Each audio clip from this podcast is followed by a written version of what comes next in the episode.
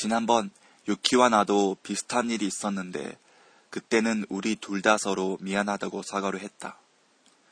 그런데 이 두 사람은 사과는 커녕 서로 상대방이 잘못했다고 비난을 하는 것이다. 더욱 놀라운 건 말로 서로를 비난하는 두 사람이 얼굴은 웃고 있다는 것이었다. 그러더니 서로 다음부턴 그러지 말라고 충고를 하고 알았다고 하면서 사이좋게 식사를 하러 가는 것이었다. 두 사람은 정말로 화해를 한 걸까? 아니, 정말 화가 나긴 했던 걸까? 내가 그 상황이었다면 나는 어땠을까?